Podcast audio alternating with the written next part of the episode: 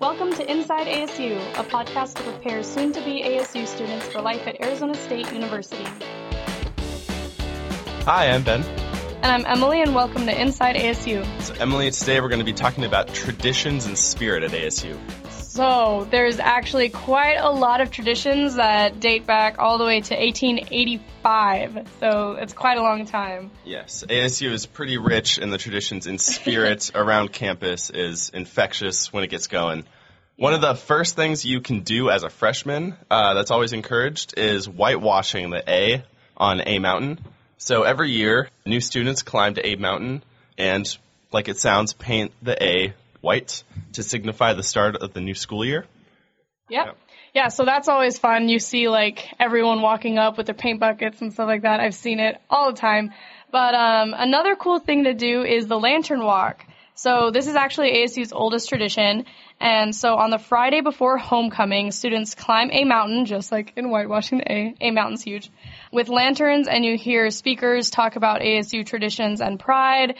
Cheerleaders, homecoming royalty, marching band, and Sparky, everything is there. So that's a huge tradition that you should definitely take part of if you can. And it looks really spooky from the outside just to see like these like, it looks like floating light orbs like going up the mountain. It's pretty crazy. yeah, and of course we have our giant rivalry with those people down in Tucson who shall remain nameless. And every year, the football game between the two teams, we call that the Territorial Cup, is one of the biggest, I'd say, sporting events in all of Arizona. Both teams make a good showing, but definitely if it's in ASU, we want to outnumber the U of A fans. Right. I was there this past year ASU got the victory. Dominated. It's very good. and that is actually a segue into my next tradition, which is more recent one. At the basketball games, we have the curtain of distraction. And I would just like to point out that yesterday it was the big U of A ASU basketball game, and we had the curtain of distraction opened, and a Kermit the Frog was drinking from our most recent territorial cup. Yeah. So that was a pretty baller move. Didn't we also have, we had Michael Phelps pop out of the curtain of distraction, didn't we? We did, yeah. yeah he exactly. once made an appearance one time. Charlie Day from It's Always Sunny in Philadelphia yeah. made an appearance. Well, why don't you why don't you like tell them first what the curtain of distraction actually is? Like, oh yeah, yeah. I, I guess I can explain that one. so.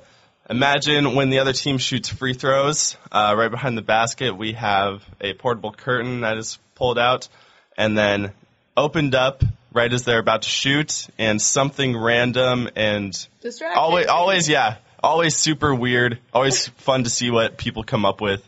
It jumps out, tries to distract the players. Yesterday, let's see, there was uh, two Pokemon that jumped out.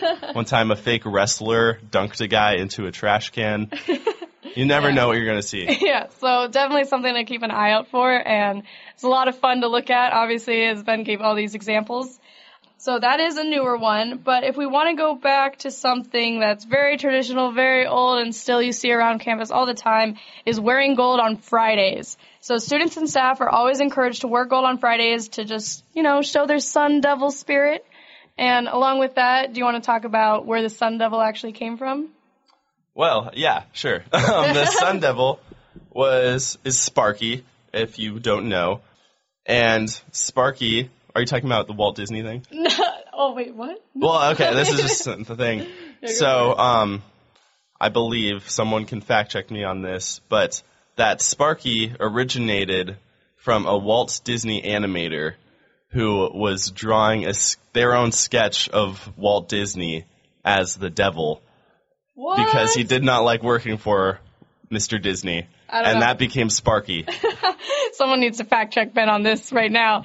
but um, for for um, more factual statements, so in 1946 is when ASU became the Sun Devils, and Sparky was born a few years later afterwards, and he is the devil holding a little pitchfork or a trident, if you want to call it. And for those of you who don't know, it's actually very interesting. I didn't know this before today, actually, but ASU used to be called the Owls and then the Bulldogs. So it wasn't until 1946 that we became the Sun Devils, and we're still them today. Yeah, we've been a better school ever since. yeah. Yeah.